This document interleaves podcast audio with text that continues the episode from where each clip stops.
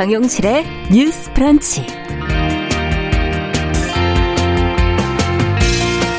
안녕하십니까 정용실입니다. 요즘 어딜 가서 뭘 하든 인증샷, 기념사진 이게 필수라고 생각하는 분들이 많은데요. 인증샷이 그냥 자산이 되는 그런 사람들이 있습니다. SNS에 많은 팔로워를 보유한 인플루언서들 먹고 마시고 입는 걸 찍어 올려서 알게 모르게 홍보비를 받는 일이 많다고 하죠.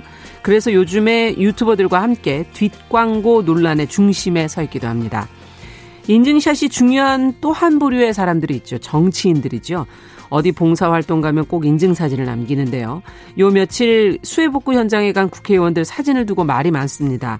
누구는 옷이 너무 깨끗한가? 더러운가? 봉사를 제대로 했다? 안 했다? 네. 사진 한 장만으로 모든 걸 알 수는 없습니다. 유명인이 먹었다는 음식이 정말 맛있는지 또 제대로 먹기는 한 건지 사진에는 그게 나오지 않기 때문이죠. 정치인의 사진도 그런 의미에서 마찬가지가 아닐까 싶은데요. 하지만 어찌 보면 정치인의 사진이 인플루언서들의 사진보다는 좀 더 투명한 데가 있다고 해야 될까요? 이후 입법 활동 같은 정치 행보를 잘 들여다보면 사진 속의 모습의 진정성, 그거를 생각해 볼 수 있다는 점에서 그런 것 같습니다. 자, 8월 10일 수요일 정용실의 뉴스 브런치 시작합니다.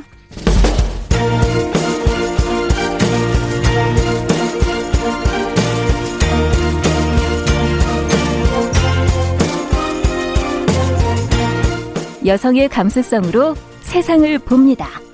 KBS 일라디오 정용실의 뉴스 브런치. 여러분의 의견을 기다립니다. 문자는 샵 9730으로 보내주세요. 짧은 문자 50원, 긴 문자 100원이 부과됩니다. KBS 모바일 콩, 유튜브를 통해서도 무료로 참여하실 수 있습니다.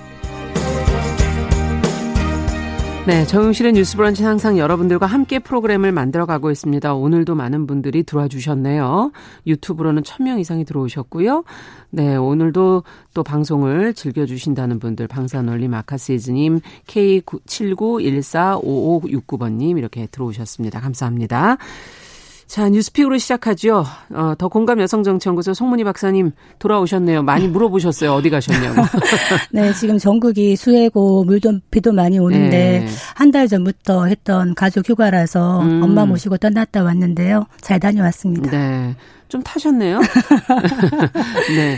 햇빛이 별로 없었던 것 같은데. 네. 전혜원 시사평론가 안녕하십니까? 네, 안녕하세요. 송문희 박사님 돌아오신 거 환영합니다.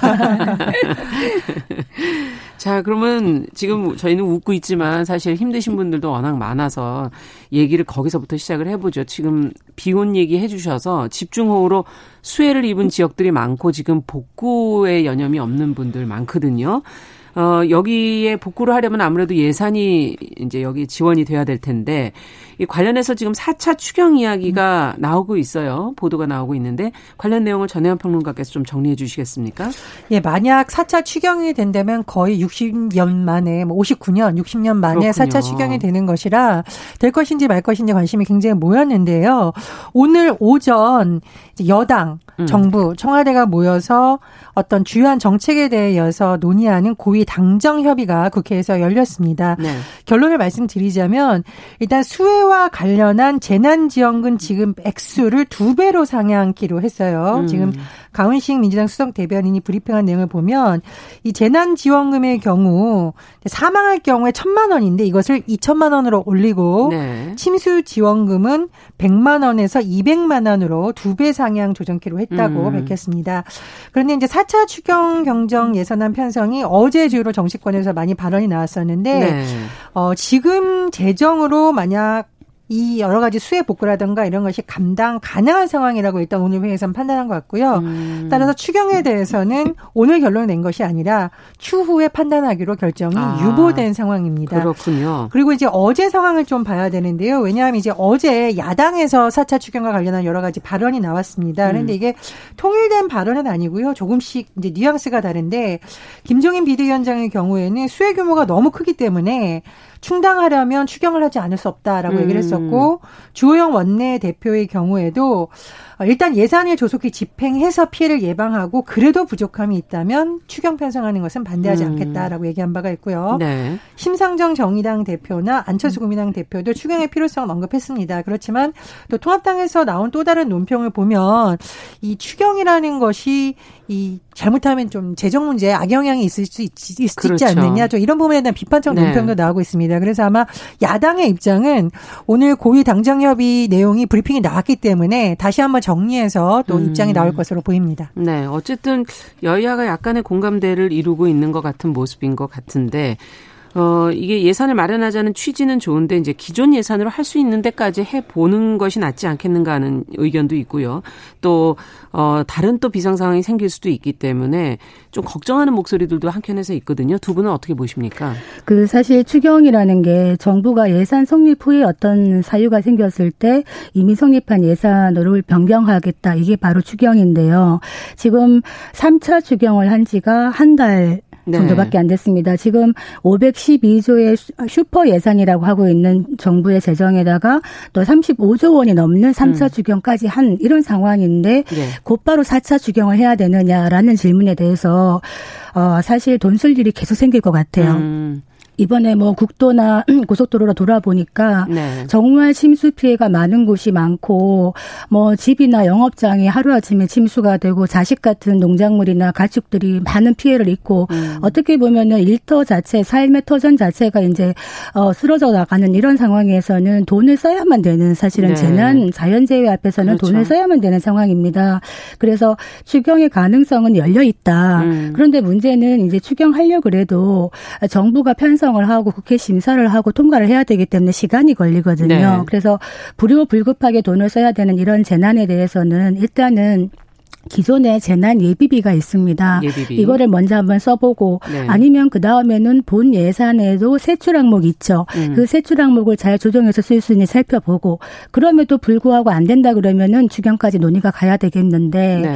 지금 뭐 사실 코로나19로 간간히 버텨왔는데 이렇게 수해가 나고 또 9월, 10월에 태풍이 올 수도 있는 것이고. 그렇죠. 그러고 난 다음에 또 가을에 또 코로나19가 다시 또 범람한다 이러면은 정말 앞으로 계속 돈을 써야 음. 되는 것인데 문제는 어 3차 추경 때 미래통합당에서 반대했던 이유가 바로 정부의 재정 건전성의 악화 에 대한 우려이었거든요. 예. 그런데 이번에 OECD에서 이번에 2020 OECD 한국 경제 보고서를 냈는데 네. 긍정적인 거 하나는 올해 한국 경제 성장률을 마이너스 0.8% 포인트 네. OECD 37개국 중에서 가장 높다 그래요. 음. 그래서 이거는 고무적인데 네. 우려가 큰 것은 또 한편 무엇이냐면 앞으로 한국은 고령화가 계속되기 때문에 정부 지출이 계속 늘어날 것이라 음. 정부의 수입을 증대시킬 수 있는 재정 건전성을 유지해야 된다고 얘기하는데 아. 지금 3차 추경할 때도 적자 국채를 발행해서 했습니다. 네. 35조 중에서 23조 원을 국채를 발행했는데 예. 만약에 4차 추경을 한다 그러면 또 국채를 발행할 수밖에 없어서 이 부분에 대한 우려는 크다 이렇게 음. 말씀드리겠습니다. 네, 어떻게 보십니까? 네, OECD 한국경제보고서에서 음. 이런 언급도 했습니다. 지금 우리나라 국가 채무 비율이 보통 이제 40%대라고 분석을 하고 있고요. 올해 아마 45%까지 될 것으로 대부분 전망을 하는데 네. 어쨌든 코로나 영향력을 우리나라가 그래도 어느 정도 방어를 했고 음. 앞으로 재정 정책을 통해서 경기 부양을 지속해야 된다라고 또 되어 있어요. 왜냐하면 네. 경기라는 것이 한 번 꺾이고 타격이 크면 그것을 회복시키는 것이 너무나 힘들기 음, 때문에 음, 오히려 그렇습니다. 방어적으로 해야 된다. 경기 부양을 음. 할 수밖에 없는 시점이라는 의견도 나오고 있기 때문에 정부에서 아마 좀 그런 지점을 보고 있지 않나 생각이 들고요. 지금 먼저 코로나 재정이 이미 사실 많이 투입이 됐죠. 우리나라가 음. 지금 코로나19 상황으로도 어렵고 수혜까지 와서 굉장히 어려운 상황이에요. 근데 네. 재정 건전성은 사실 늘 논란이 되는 부분입니다. 그래서 시기적으로 이 재정 건전성이 정말 심각한 수준인가. 음. 그리고 정말 그럼에도 불구하고 집행해야 되느냐를 이제 국회에서 결정을 해야 되는 해야죠. 거겠죠. 고민해야겠죠. 예. 지금 우리나라의 그 코로나 관련한 비용을 보니까 67조 원 정도 썼다라고 하는데 예. GDP 대비 보통 비교를 합니다. 그래서 네. 우리나라는 3.5%인데 지금 미국이 12.3%, 음. 일본이 음. 11.3%입니다. 그래서 네. 추경을 주장하는 쪽에서는 재정 건전성이 안 중요하다라는 것이 아니라 상대적으로 우리나라의 어떤 지금 뭐 재정 건전성 관련된 여러 가지 수치나 GDP 대비의 지출이 그렇게 큰 것은 아니기 때문에 음. 오히려 방어적으로 선제적으로 돈을 풀어서 막는 것이 오히려 더 큰 피해를 음. 막는 것이라는 주장도 있습니다. 그래서 네. 이 부분은 좀 봐야 되는 것 같고요. 네. 아마 어제 야당에서도 추경의 필요성이 나온 이유는 야당 의원들이 최근에 수해 현장에 많이 가봤잖아요. 음. 그래서 저는 오히려 야당이 민심을 듣다 보니 아 이건 정말 심각하다라고 음. 생각을 한 부분도 있다고 생각을 합니다. 그래서 이 부분은 앞으로 국회의 논의를 좀 지켜봐야겠습니다. 그렇죠. 근데 미국은 이제 기축 통화라서 이렇게 돈을 풀었을 때 또 그것을 방어할 수 있는 힘이 좀 있는데 우리는 좀 다른 처지가 아닌가 하는 생각도 좀 들고요. 그 이런 어떤 예. 정부가 재정을 이제 풀 때 사실은 어, 정부가 돈을 풀므로써 어떤 침체된 경기를 좀 회복하는 이런 것도 이제 역할을 하는 것이 것인데 문제는 이 돈은 지갑 안에 들어있는 현금은 한정되어 있고 또 빚을 낼 수 있는 국채도 한정이 될 텐데 이것이 만약에 정말 국간이 바닥이 난다 그러면 그 갚아야 되는 몫은 고스란히 우리 다음 세대, 우리 음. 아이들 세대 넘어간다. 이게 먼 미래가 아닐 수 있다. 그래서 어떻게 보면 지금 이 시기가 너무나 힘든 시기가 계속 오고 있는 건 사실입니다만 그럼에도 불구하고 역대 정부들이 돈을 쓸 줄 몰라서 안 쓴 건 아니다. 뒷일을 생각하 기 때문에 이 재정 건전성은 중요, 중요한 주제다. 이렇게 음. 말씀 다시 한번 드리겠고요. 만약에 4차 추경을 편성하더라도 네. 목적을 확실하게 피해 복구용으로 한정해서 음. 엄밀하게 쓰는 것. 그래서 정부가 재정 지출을 할 때 혹여나 어떤 뭐 선심성 지출이라고 보여지는 이런 것들은 막아야 된다. 이 말씀 음. 드리겠습니다. 저는 조금 여권의 쓴소리를 한마디 할 수밖에 없는데 네. 어, 지금 안철수 국민의당 대표가 이런 말을 했네요. 순수한 재해 복구와 국민 피해 지원을 위한 추경이라면 적극 협조하겠다. 음. 아, 이 말이 뭐 100% 맞는 말은 아닙니다만 이런 배런이 나온 배경을 좀 살펴보면은요. 최근 추경하면서 일부 여당 의원들이 이것이 음. 과연 코로나19 추경이라고 볼 수 있느냐고 논란이 되는 예산을 끼워 넣으려다가 언론으로부터 굉장히 호된 비판을 받은 적이 있습니다. 이건 음. 누가 봐도 코로나와 무관한 지역구 선심 예산이다라는 비판이 이렇거든요. 그렇죠. 여권이 이런 실수를 자꾸 하면 사실 국민들로부터 엄청난 네. 비판을 받게 됩니다. 더군다나 코로나19와 홍수는요, 국민의 생명과 직결된 안전과 관련된 문제입니다. 네. 그래서 모든 여당 의원이 그런 것은 아닙니다만, 뭐 일부 보도를 보면 음. 일부 의원은 뭐 본인 지역구도 아닌 다른 의원의 부탁을 받아서 비례대표 의원이 예산을 끼워 넣으려다가 보도에서 지적이 된 적도 있는데요.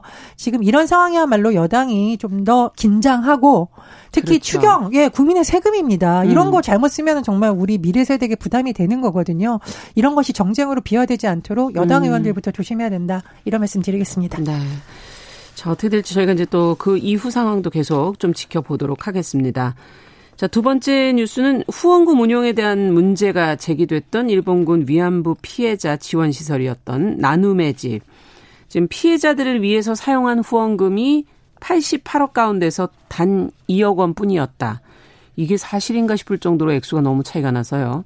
송 박사님께서 관련 내용을 좀 정리를 해 주시겠어요? 예. 그 일본군 위안부 피해자 할머니 지원 시설이 경기도 광주에 있는데 예. 이름이 나눔의 집입니다. 근데 이 나눔의 집이 거액의 후원금을 모아서 직접 할머니들한테 사용하지는 않고 주로 땅을 사거나 건물을 짓기 위해서 쌓아둔 것으로 나타났습니다. 그럼 아직도 안 쓰고 있는 돈이 있다는 얘기인가요? 예, 어느 정도였느냐. 어, 2015년부터 2019년까지 이제 홈페이지 등을 통해 가지고 이제 돈을 받았어요. 네. 그런데 또 기관에도 후원 요청을 해서 많은 돈을 받았습니다. 얼마를 받았냐? 5년간 88억 8천만 원. 거의 한 89억을 후원금을 음. 모집했죠. 그런데 실제로 이 중에서 할머니가 계신 나눔의 집 양로시설에 보낸 금액은 2.3%에 불과한 2억 원. 네. 그럼 나머지 돈은 다 어디로 갔느냐? 어, 궁금하네요, 정말. 궁금하죠. 네. 토지 매입과 생활관 증축 공사, 추모공원 조성비 이런 거 요양원 관리 이런 걸 위해서 쌓아뒀다. 그리고 그 2억 쓰인 2억도 할머니들을 위한 직접 경비가 아니라 시설 운영을 위한 간접 경비로 지출이 되었다고 합니다. 간접 경비로. 예. 그리고 또 이런 문제도 있고 또좀 화가 나는 것은 할머니들에 대한 정서적 학대 정황이 발견됐다는 겁니다. 어떻게요? 지금 이 나눔의 집이 92년도에 설립이 되었습니다. 예. 그래서 현재 할머니 다섯 분이 생활하고 계신데 평균 연령이 95세세요. 네. 그런데 이분들을 위한 지원 후원금을 받은 단체인데 할머니 갖다 버린다, 혼나봐야 안다 등의 언어 폭력을 간병인이 가했고 음. 특히 이런 것들이 이 의사소통이나 거동이 불편한 중증 환자 할머니들한테 집중되었다. 아. 이런 결과가 나와서 좀 많이 화가 나는 것이다. 그리고 또 하나 안타까운 것은 할머니들의 어떤 생활이라든가 명예 회복을 위한 역사 활동이 담긴 기록물들이 예. 그냥 포대자루 같은 것을 비닐에 넣어서 방치가 되었다. 그렇다면 이 나눔의 집이 최초에 만들어진 목적을 제대로 수행했는가라는 의문 을 어. 제기할 수밖에 없습니다. 네. 좀 믿어지지 않을 정도로 놀라운 결과들이 지금 나오고 있는데 문제가 도대체 어디서부터 시작이 된 걸까? 어떻게 이 문제는 바로잡아야 되는 건가? 근본적인 문제부터 좀 생각을 해보게 되네요. 어, 세 가지를 말씀드리고 싶은데요. 음. 민간합동조사단에서 네 개의 부분에 대해서 조사를 한다고 합니다. 어, 시설 운영이라던가 회계 문제, 네. 또 인권 침해 문제라든가 역사적 가치 문제 여러 가지가 잘 보관되고 있는가를 봤겠죠. 그래서 네. 저는 뭐 시설 운영이나 회계에 있어서 이것이 과연 실수로 볼 수 있는 규모인가에 대해서 조금 의문이 듭니다. 물론 네. 조사 결과가 나오겠지만 퍼센티지가 너무 작아요. 그러니까요. 저희 방송하기 전에 저희, 사실 세 사람이 너무 목소리가 높아질까봐 너무 흥분하지 말자라고 어. 했는데 이 소식을 듣고 분노하지 않을 국민이 있을까요? 그러니까요. 전 정말로 이거 민간합동조사단에서 뿌리까지 캐서 누가 음. 잘못이 됐고 이 돈이 왜 이렇게 사용이 되었는지 밝혀야 된다고 생각을 합니다. 네. 지금 제가 두 번째로 강조하고 싶은 거 할머니들이 여기 지금 다섯 명 생활하고 있는데 평균 연령 95세입니다. 예.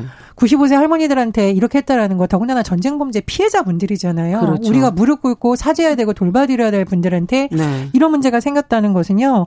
저는 이게 관리 감독이 어느 소속인지는 모르겠는데 정확하게 이제 봐야겠는데요. 그렇죠. 이 관리 감독 기관도 제대로 했었는지도 이번 기회에 밝혀야 된다. 음. 그래서 어, 문책이 뭐 최선의 방법은 아니지만 이런 문제에 대해서는 전 반드시 문책을 해야 된다고 생각을 그렇죠. 합니다. 이거는 잘못하면 우리 위안부운동이라든가 피해자들을 위해서 활동했던 많은 시민들과 이런 부분을 굉장히 훼손시키는 부분이에요. 또 여기 기부금과 후원금을 내신 분들 입장은 또 어떻겠습니까? 그렇습니다. 그래서 예. 그러면서 반드시 밝혀야 된다고 생각을 하고요. 세 번째로 이건 제가 좀 당부의 말씀인데 지금 이제 정의기억연대를 둘러싼 논란이라던가 예. 나눔의 집을 둘러싼 이 논란이 음. 자칫하면 우리가 위안부 피해자 할머니들이 용기를 내서 했던 음. 많은 인권 운동 자체에 대해서 냉소주의를 확산시키는 것이 아닐까라는 좀 음. 우려가 있습니다. 우리가 잘못한 부분은 개선해 놔야겠지만 그렇죠. 많은 시민들과 많은 할머니들이 용기를 내서 거리에 섰었고 정말 소녀들 우리 학생들 소년 소녀 뭐 청소년들이 모여서 용돈 모아서 했던 그 정신까지 훼손되면 안 된다고 음. 생각을 합니다. 그래서 잘못했던 부분은 바로 짚고요. 그러나 우리가 몇십 년간 이어온 이 위안부 문제에 대한 관심은 사그라들지 말아야 된다. 음. 그리고 일본 정부를 상대로 계속해서 우리가 노력했던 부분은 계속 되어야 된다. 그 그렇죠. 그 부분은 강조하고 싶습니다. 그 사실은 이런 사안을 보면은 죄보다 제밥에 관심이 많다. 이런 음. 말을 안 드릴 수가 없는 것이 애초 설립 취지는 물론 좋았습니다. 아무도 관심을 갖지 않을 때 이 위안부 피해자 할머니들을 그렇죠. 돕겠다는 그런 취지에 설립을 했는데 문제가 되는 것은 이런 부실한 운영을 하는 데 있어 가지고 아까 말했던 감독 관청은 제대로 역할을 했는가. 음. 실제로 보면은 뭐 후원금이나 이런 운영을 할 때 2015년부터 이런 문제가 재송이 되었다고 하는 내부 고발이 있었다는 겁니다. 네. 그렇다면은 관할 지자체가 경기도청인 것이고 음. 지금 경기도 광주에 있기 때문에 경주, 광주시청도 역시 이런 부분에 대한 감사라든지 음. 모니터링을 해야 되는 책임의 주체인데 지금까지 그런 부분은 부실하지 않았는지 음. 이 부분에 대해서도 면밀히 들여다봐야 된다. 그리고 우리가 또 많은 얘기를 합니다. 시민단체의 많은 분들이 사실은 상근 활동가 분들이 박봉으로 희생을 하고 그렇죠. 계시는 이런 현실에서 어떻게 보면 이런 식으로 돈이 빠져나가고 있다는 것에 대해서 돈을 낸 기부금이나 후원금을 낸 기부자들이 정보 공개를 좀 받아야 되지 않겠나. 네. 이런 투명한 어떤 기구가 필요한 것이다. 이런 생각이 드는데 영국 같은 경우에는 예. 일반인들이 기부를 하고 나서 불만이 있으면 접수를 할 수가 있습니다. 음. 뭐 어떤 경찰에다 가 신고할 수도 있고 어떤 민간 기구에다 공식적으로 접수를 하면은 그 조사 기관이 조사를 해서 결과를 통지하게 되어 있습니다. 아. 우리도 이런 구조가 만들어져야 되지 않겠나 이런 생각이 들죠. 네. 어쨌든 좀 회계나 이런 부분에 어좀 투명성은 확보돼야 되지 않겠나 그 방법을 좀 모색해 봐야 될 것 같네요. 자, 마지막으로 울산시 교육청이 초중고등학교의 교가, 교훈, 뭐 학교 상징 등 이 성차별적인 내용이 있는지를 지금 검토를 하고 있다고 하는데 일부 학교에서는 문제가 되는 부분을 수정을 하고 있다는 그런 보도가 나오고 있네요. 어떤 내용들인지 관련 내용을 전혜연 평론가께서 좀 정리해 주시겠어요? 저도 고등학교 졸업한 지 한참 되는데요. 아직도 고등학교 시절을 불렀던 교가는 기억을 하고 있습니다. 오, 네. 대단하신데요. 왜냐하면은 동창회를 하면 꼭 교가를 부르죠. 아. 그리고 제가 아는 모 어, 공무원 분들은 한 달에 한 번 고교 출신들이 모임을 하는데 그걸 좀안 어. 좋은 시선으로 볼까봐 저 멀리 외곽으로 가서 식사를 하시고 끝날 때는 다 같이 일어나서 교가를 부른다고 합니다. 근데 이제 이 교가라는 것이 그 청년 소년기에 어떤 생생했던 추억도 떠올리고 네. 또 이런 뭐 긍정적인 효과가 있는데 문제는 뭐냐면 이제 보통 뭐 여고, 여중 이런 데 있는 교가들이 좀 성차별적 요소가 많다라는 지적이 나오고 있습니다. 어. 이것은 일종의 상징이죠. 뭐 교가, 교훈, 교목이 있는데 지금 울산시 교육청에서 지금 시 이제 실태 조사를 했을 때 학교 운영이라던가 또는 학생들이 문제 제기를 한 내용을 한번 살펴보면은요. 예. 한 여중에서 좀 성차별적 요소가 있다라고 하는데 어 착하고 예의 바른 딸 이런 표현이 자꾸 나온다 그래요. 아. 그래서 이런 부분을 좀 바꿨으면 좋겠다라는 예. 의견들이 계속 나와서 바꿀 것 같고요. 사실 이 부분보다 조금 더 문제가 나왔던 부분은 교가에 순결, 검소, 예절 바른 한국 여성 음. 이런 표현이 났다라고 하는데 아니 순결이라는 표현, 뭐 정절이라는 표현 사실 우리 음. 조선 시대 연려문 할때 나왔던 표현이고 네. 사실은 여성들이 굉장히 억압하고 음. 아, 심지어는 어, 너무 미화돼서 왜 우리 이제 영화에 보면 스토리 나오잖아요. 극단적인 선택을 강요하는 네. 것까지 가게 되는 그런 문화가 또 일부분 있습니다. 그래서 음. 아마 학부모들이 문제 제기를 좀 했던 것 같고요. 또 다른 학교에서 문제가 된 내용은 어, 교가에 무궁화 아가씨라는 내용이 들어간다고 해요. 어. 아가씨의 뜻 혹시 아시나요? 아가씨. 박사님 아마 아실 것 같은데. 시집갈 나이의 여자. 예, 그렇죠. 음. 그래서 이게 시집갈 나이의 여자라는 표현을 굳이 교과에 넣어야 되느냐. 그러니까 이런 의견이 나왔다 그래요. 그러면 네. 남자 고등학교 교과에는 총각이란 말을 넣어야 되느냐. 그래서 이게 이제 교과라는 것이 너무 예전에 지었나요? 예, 이제 너무 이제 학생들에게 여러 예. 가지 예. 뭐 미래 세대로서 담아야 될 가치도 담아야 되는데 굳이 성차별적인 요소라든가 음. 이런 걸 넣지 말자라는 움직임이 일고 있습니다. 그래서 네. 아마 이제 울산시 교육청에서 이런 것을 많이 할 것 같고요.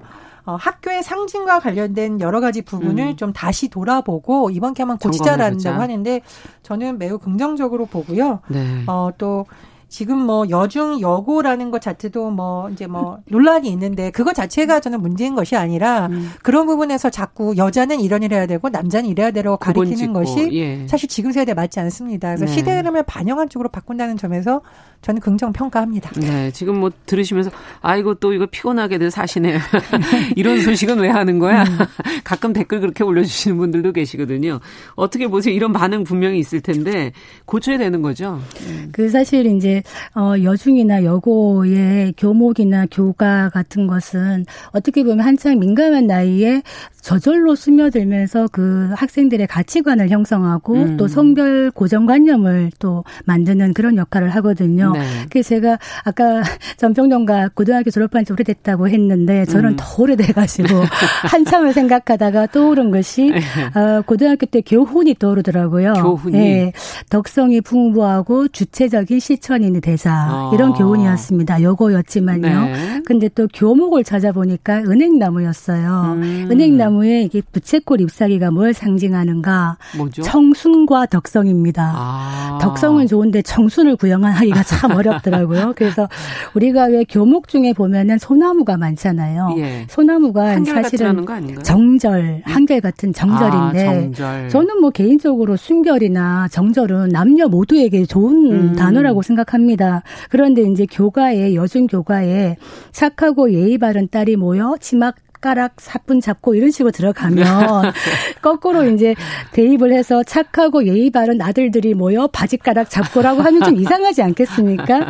그래서 어떻게 보면 교과나 이런 데 여자다워라 네. 이런 식으로 들어가는 것은 사실은 조금 문제의 소지는 있다 이런 생각이 네. 들었습니다. 네, 그 우리나라 제도 중에 성별 영향 평가 제도가 있는데요. 네. 굉장히 외국에서도 주목하는 사례입니다. 음. 2012년에 성별 영향 평가법이 제정이 돼서 어, 정부 부처는 물론이고요. 도달 구단위 시단위에서도 중요한 정책을 설립하거나 예산을 반영할 때 어, 되도록이면 여성과 남성의 특성을 잘 반영하고 차별이 없게 하자는 제도예요. 네. 그런데 이것이 여성만을 위한 제도가 절대 아닙니다. 저도 음. 이제 여러 가지 우수 사례를 봤는데요. 예를 들면은 모 군의 경우에는 어, 당직을 할 때 7살 이하의 자녀가 있는 경우에는 당직에서 뺍니다. 어. 보통은 여성들만 빠진다고 생각하는데 아니에요. 남성 공무원들에게 같이. 똑같이 합니다. 왜냐하면 예.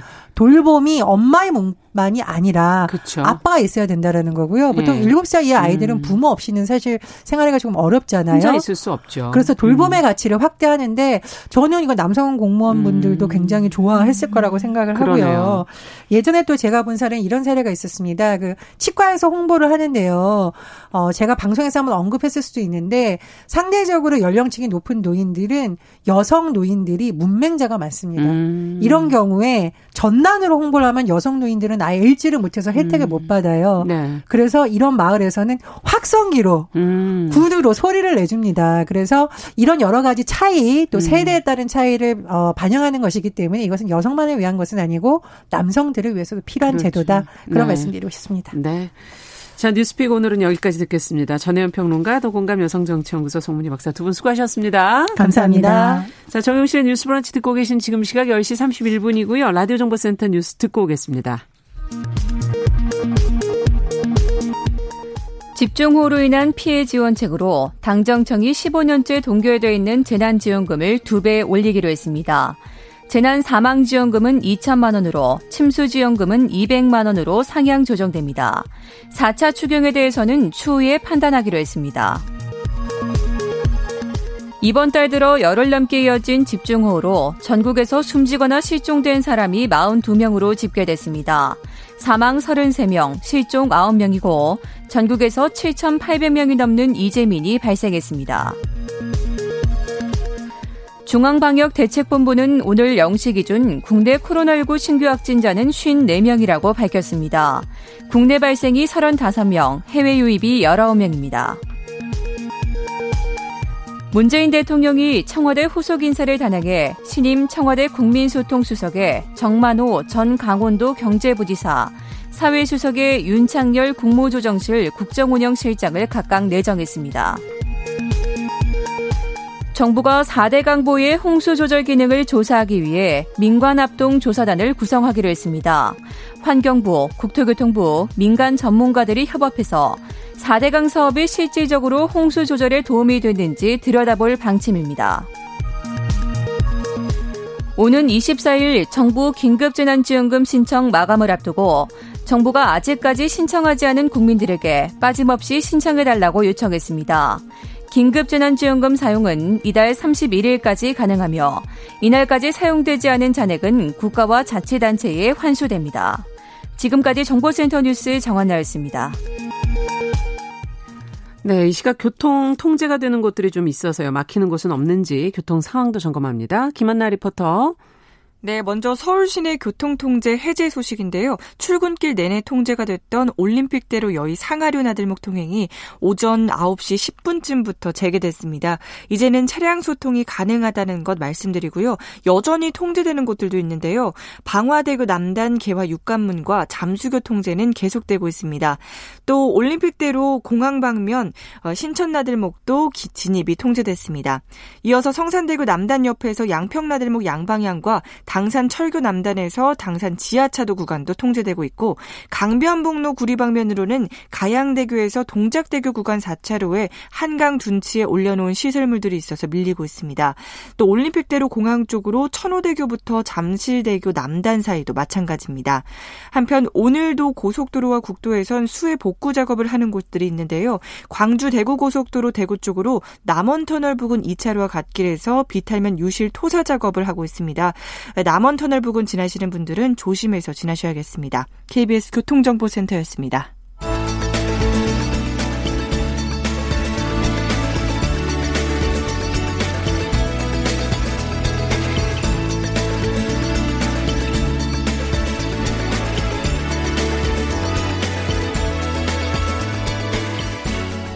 세상을 보는 따뜻한 시선. KBS 일라디오 정용실의 뉴스 브런치. 매일 아침 10시 5분 여러분과 함께합니다. 네, 정용실의 뉴스 브런치 듣고 계신 지금 시각 10시 34분 넘어서고 있고요. 자, 수요일에는 여러분들 기다리시는 국제 뉴스 시간 준비하고 있습니다. 조윤주 외신 캐스터 잘해 주셨어요. 어서 오세요. 네, 안녕하세요. 어, 오늘은 이제 미국 대선 관련 소식 알아봐야 될 텐데 날짜가 네. 이제 많이 다가왔습니다. 네, 예전 그렇습니다. 같으면 이제 분위기가 좀 이렇게 후끈 달아야 네. 되는데 지금 미국 분위기가 아직은 그 코로나 때문에 음, 음. 제대로 지금 어, 어찌 보면은 어, 연설 같은 것도 제대로 못 하고 있는 그런 상황이지 않습니까? 네, 보통 이제 뭐 지금 같은 유세도 많이 하고 네. 뭐 대규모 집회 뭐 이런 게 있어야 되는데 이제 코로나 때문에 그런 거 못하고, 예, 못하고 있는 상황이죠. 그 미국 지금 민주당의 대선 후보인 조 바이든 전, 대, 전 부통령 네. 러닝메이트를 지명을 했어요. 네, 맞습니다. 예, 흑인 혼혈 여성 의원이다. 지금 그게 이제 화제가 되고 있는데. 네. 어, 이제 혼혈인 것도 화제가 되고 있고 예. 여성이라는 것도 그렇죠. 굉장히 화제가 되고 있습니다. 조 바이든 민주당 대선 후보가 자신의 부통령 후보 러닝메이트로 카멜라 해리스 상원 의원을 지명했습니다. 예. 아, 이번 지명에 따라서 해리스 상원 의원은 미국 역사상 최초로 부통령 후보에 오른 흑인 혼혈 여성입니다. 그러네요. 제가 이제 이거 왜 이렇게 말씀드리냐면 예. 아버지는 자메이카계 흑인, 아. 엄마는 인도계 예. 이렇게 되면서 이제 사실상 그래서 혼혈, 혼혈 예. 흑인이 되는 음. 겁니다. 예, 바이든 전 부통령은 카멜라 해리스를 러닝메이트로 선택했다라고 발표하게 돼서 영광이다라고 밝혔고요. 그녀에 대해서 용감한 전사이자 미국에서 가장 훌륭한 공직자다 음. 이렇게 추켜 세웠습니다. 어, 12일 날 델라웨어주 윌밍턴에서 이제 공동 연설한다고 하는데요. 하지만 정확한 연설 시간 그리고 이제 어떤 식으로 연설할지도 아직 구체적으로 그렇죠. 공개가 되지 않았습니다. 근데 바이든 전 부통령이 몇 달 전부터 계속해서 나는 나의 부통령 후보를 여성으로 지명하겠다라 밝혔는데요. 아, 그랬군요. 늘 그 명단 중에서 상위권이 있었던 사례 바로 해리슨 의원이라고 아. 하고요. 2016년에 캘리포니아에서 상원 의원으로 당선이 되면서 미국 역사상 두 번째 흑인 여성 상원 의원이 됐고요. 네. 또 다양한 경력을 지니고 있어서 좀 높이 평가를 받았는데요. CNN 방송은 이번 지명에 대해서 다양한 인종 배경을 가진 음. 해리슨 의원이 변화하는 미국의 상징이 되면서 사실 바이든 전 부통령 하면은 백인 남성이 그렇죠. 떠오르잖아요. 너무 전형적인. 네. 네. 그래서 좀 그런 부분을 보완하기 위해서 음. 해리슨 상원 의원이 선택이 된 것 같다 이렇게 분석을 네, 했습니다. 그렇군요. 음. 지금 해리슨 의원이 지금 작년 그 민주당 대선 경선 후보 토론에서 언론의 주목을 받기 시작해서 네. 이렇게 후보까지 부통령 후보에까지 네. 이제 오르게 된 것이다라는 얘기가 있어요. 맞습니다. 작년 6월달에 민주당 대선 경선 1차 TV 토론에서 음. 사실상 그 어떤 후보보다도 해리슨 상원 의원이 주목을 받았습니다. 아. 검사로 활약했기 때문에 굉장히 그 소위 말해서 말빨이 아, 좋았고요. 그 핵심을 찌르는 그런 이제 질문했었고 그래서 네.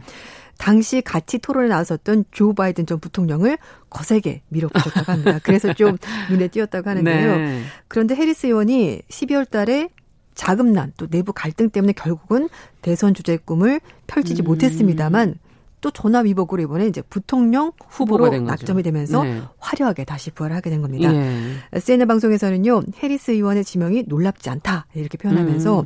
요즘 미국 전역에서 인종 차별 반대 시위가 여전히 그렇죠. 시카고 같은 게 굉장히 지금 심각하거든요. 예. 그래서 그런 걸 봤었을 때 바이든 후보 역시 유색 인종의 여성을 후보로 뽑아야 되는 아. 어떤 필요성이 있지 않았겠는가 이렇게 설명을 하고 있습니다. 예. 그리고 해리스 의원이 지명된 직후에 자신에게 필요한 역할 하겠다라고 밝혔고요. 뿐만 아니라 이렇게 지명받기 전에도 입장을 밝히면서 흑인과 유색인종 여성들이 그동안에 선출직에서 제대로 평가를 받지 못했다, 진출을 못했다라고 말하면서 음. 그런 부분 바꿀 거라고 얘기를 했고요. 어, 올해 대선에서 우리가 이걸 바꿀 기회를 잡게 될 것이다라고 말하면서 음. 함께 일하자 이런 글도 올렸다고 합니다. 음. 음 이제 말씀인 것처럼 아버지가 자메이카의 흑인 아버지 그리고 이제 어머니는 아 이제 인도 출신인데요. 그래서 카멜라란 이름이 네. 어, 연꽃이라는 의미를 가지고 있다고 해서 그래서 아. 그런 부분도 자신의 이름에 인도의 그런 어떤 문화 이런 것도 이제 포함이 돼 있고요. 그렇군요. 하버드 대학교와 그리고 헤이스팅스 로스쿨 졸업하고 나서 샌프란시스코 지검으로 해서 이제 검사로 어, 검사로서 네, 경력을 시작했고 예. 그리고 나서 2011년부터 2017년까지 캘리포니아주 법무장관을 지냈고요. 오. 그리고 나서 2017년에 이제 연방 상원 의원으로 활약을 하게 된 겁니다. 그때 이후로 쭉 계속 하고 있는 네, 거죠, 상원 의원을. 그래서 이제 예. 이거는 캘리포니아주 법무 장관을 지냈을 때 당시 바이든 전 부통령의 장남이 델라웨어주 법무장관이었다고 해요. 그래서 두 사람 다 아. 법무장관의 공통점이 있어서 굉장히 가깝게 지냈고 여러 가지 정책에 대해서도 얘기를 했는데 예.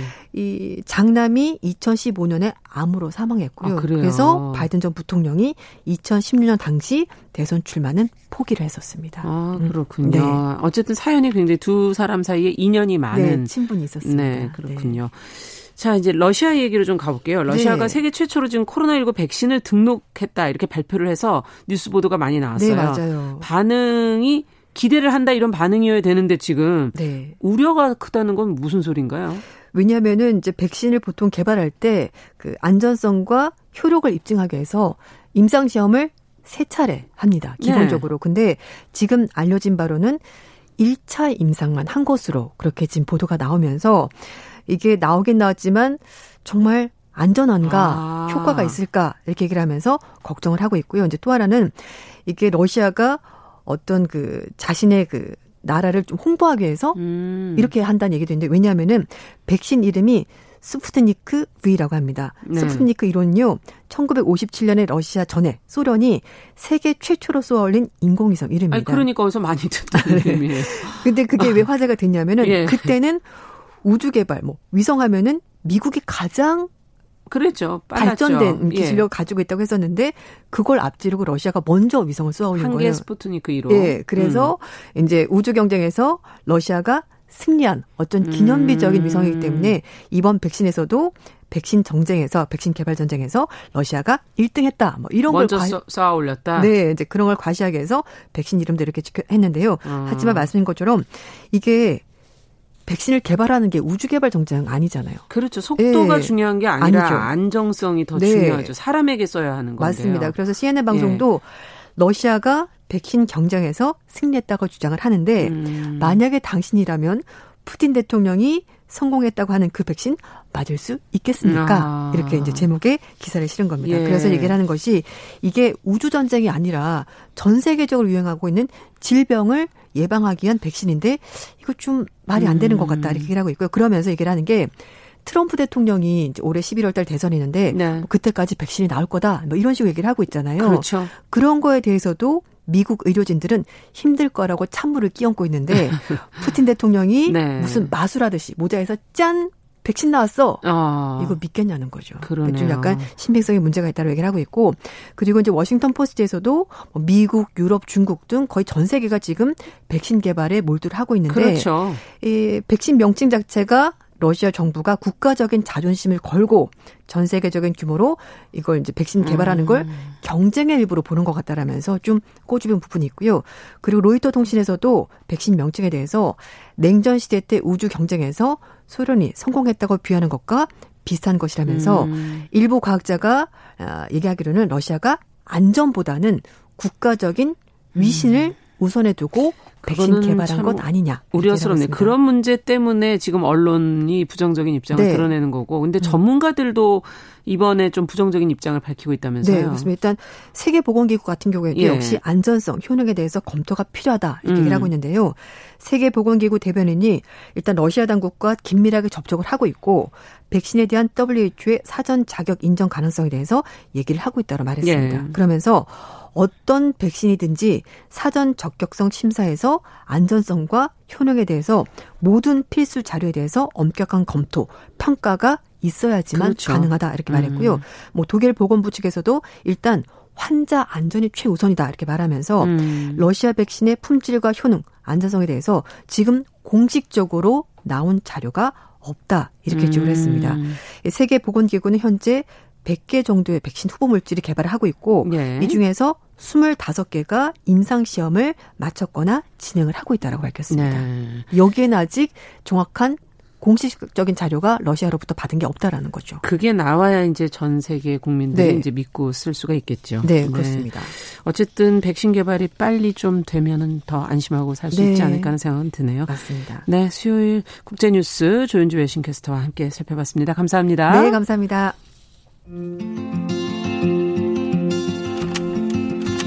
우리는 만났다. 월요일부터 금요일까지 오전 10시 5분엔 뭘 해요? 참고로 말하지만 정용실은 뉴스 브런치를 들어요.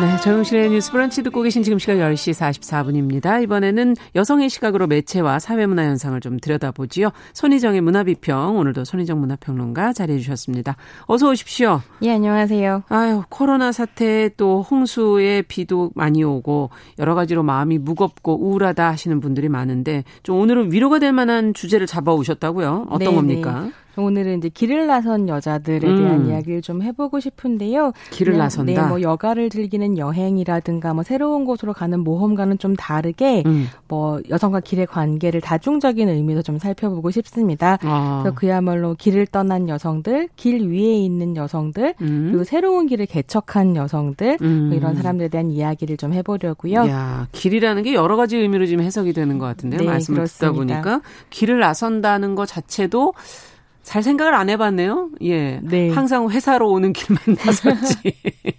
다른 음, 길을 나서 본 적이 좀 없나? 새로운 출발을 함께 상상해보고 싶기도 해가지고요. 예. 음. 답답할 땐 정말 그런 게 필요할 것 같은데. 네. 그러면 오늘 길을 나선 여자들 어떤 영, 뭐 영화 얘기를 해볼까요? 뭐부터 시작을 해볼까요? 네, 오늘은 그 나에서 컴플렉스에 대한 이야기로 좀 시작을 해보고 싶은데요. 네. 이 나에서 컴플렉스 많이 들어보셨을 텐데, 그렇죠. 나에석은 한국 최초로, 그러니까 한국 여성 최초로 개인전을 열었던 서양 화가이자 네. 작가이고요. 여성의 권리에 대해서 쓰고 말하면서 음. 당대 다양한 논쟁을 불러일으킨 논객이기도 했습니다. 음. 근데 문화원형 백과라는 사전에서 네. 나에석을 다음과 같이 묘사하고 있는 게 좀 재미있 있다고 생각했는데요. 새로운 것을 찾아 길 위에 서는 것을 좋아했던 나혜석은 해방 후의 어느 겨울날 행렬병자로 죽어갔다.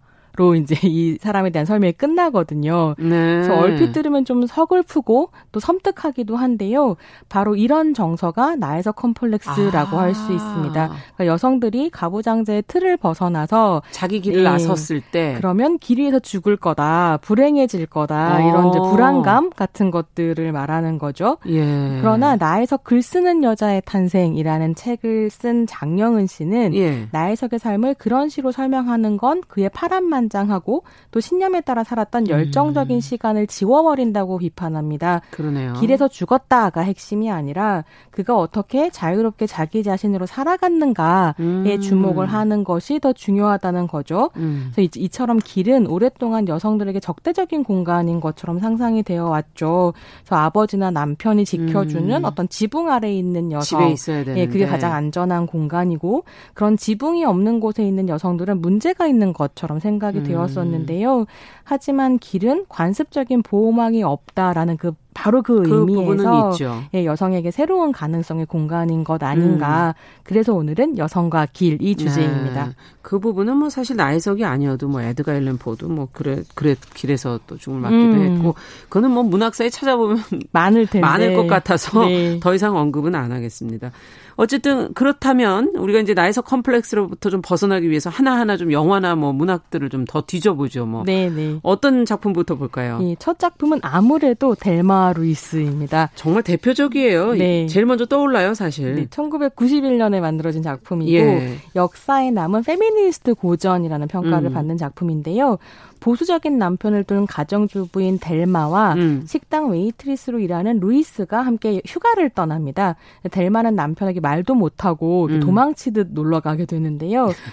두 사람은 이제 중간에 한 술집에 들어갔다가 예. 델마를 강간하려고 하는 남자를 우발적으로 살해하게 되고 예. 우발적이라기보단 정당방위였었던 그렇죠. 것인데 어, 그 이후로 즐거웠던 휴가길은 그야말로 도주길로 바뀌게 됩니다. 음. 영화의 끝이 되면 경찰에게 쫓겨서 그랜드 캐년을 달려가던 델마 루이스가 음. 도망을 포기하고 다시 억압적인 일상으로 돌아갈 것인가 아니면 짧은 시간이나마 만끽했던 자유를 누리면서 길의 음. 끝까지 갈 것인가의 아. 기로 앞에 서게 됩니다. 예. 그리고 두 사람은 끝까지 가기로 하죠. 아. 그렇게 차를 몰아서 그랜드 캐년 절벽으로 이제 몸을 맞아요. 날리는데요.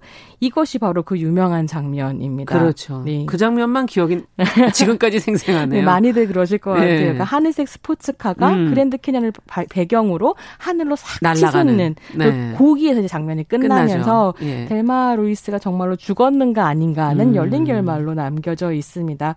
근데 음. 91년 당시 미국에서 개봉했을 때 마치 한국의 82년생 김지영만큼이나 논란이 그 뜨거웠던 그 작품이에요. 그래서 아. 이제 뭐 결국 페미니즘이란 게 여자가 가출해서 길에서 죽자는 이야기냐라든가 아. 니면왜 남자들은 다 폭력적인 남편, 강간하는 남자, 뭐 혹은 음. 돈을 들고 도망치는 사기꾼 뭐 이런 식으로 그려지냐 남자만 부정적으로 그린다 음. 이런 비판이 있었는데요.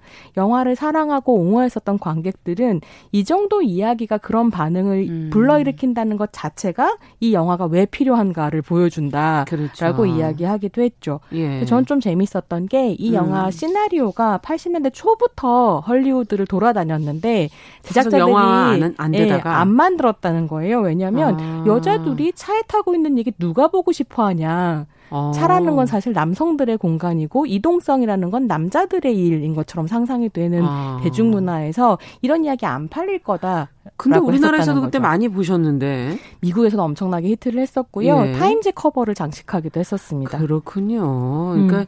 여성의 자유에 대해서 처음으로 제대로 얘기한 영화라고 볼 수가 있는 거군요. 네. 네. 자, 그러면 어 뭐 제작 과정 어, 또 다음 영화도 또 살펴봐야죠. 네, 어, 다음, 다음 작품은 음. 리즈 위더스푼 주연의 와일드라는 작품인데요. 와일드? 네, 예. 2014년 작품이고요. 예. 셰릴 스트레이드가 쓴 동명의 자서전을 원작으로 하고 있습니다. 음. 삶의 유일한 희망이었던 엄마가 암으로 세상을 떠나자 주인공 셰릴은 마약을 하는 등 자기의 음. 삶을 그냥 버려버리는 거죠. 음. 그러던 어느 날 내 최고의 모습을 찾아라라고 얘기했던 엄마의 이야기가 떠오르면서 자신의 변화를 결심을 하게 되고 음. 그 자신을 되찾기 위해서 전문가도 걷기 어렵다는 1,700km에 달하는 아. 퍼시픽 크레스트 트레일로 트레킹을 떠나게 됩니다. 예. 이제 90 4일 동안 길을 걷는 건데요. 어마어마하네요. 네, 발톱이 빠질 정도로 이제 힘들게 여행을 네. 합니다. 그리고 그 여행 끝에 이제 드디어 자기 성장을 이뤄내게 되는데요.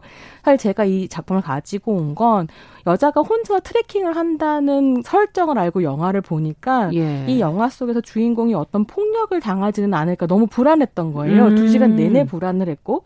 근데 영화 끝날 때까지 봤더니 그냥 영화에서 셰리는 자신의 걷기를 완수하고 삶의 또 다른 단계로 성장해 음. 나가는 거죠. 그래서 자신과의 싸움만 있을 뿐 외부에서의 폭력은 사실 아. 없었던 거고.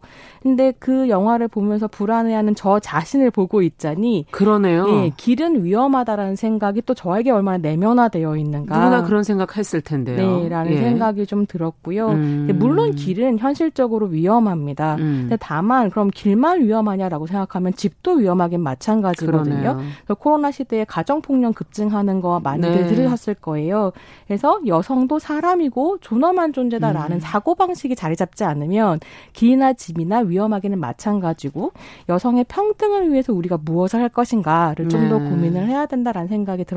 네, 사실 뭐 산티아고 순례길을 일부러 찾아 걸어가시는 분들도 계신데 그런 모습도 떠오르기도 하고요. 네. 그러면 이 영화는 그럼 어떻게 제작 과정이 또 화제가 되고 있던데? 네, 그래서 사실 와일드를 소개하고 싶었던 또 다른 이유는 주연을 맡았던 리즈 위더, 위더스푼 때문이었는데요. 네. 할리우드도 한동안 한국 영화처럼 정말 남자 주인공 영화밖에 없었고 그래서 여자 주인공 여자 배우들이 할 배역이 별로 없었던 음. 거죠. 그러니까 그는 자신이 가장 좋아하는 여성 명의 배우가 겨우 하나 나온 시나리오에 쓰레기 같은 역할을 맡기 아. 위해서 서로 이제 싸우는 걸 보면서 아 내가 영화를 만들어야겠다라고 생각하고 제작사를 차리게 됐다고 이야. 합니다.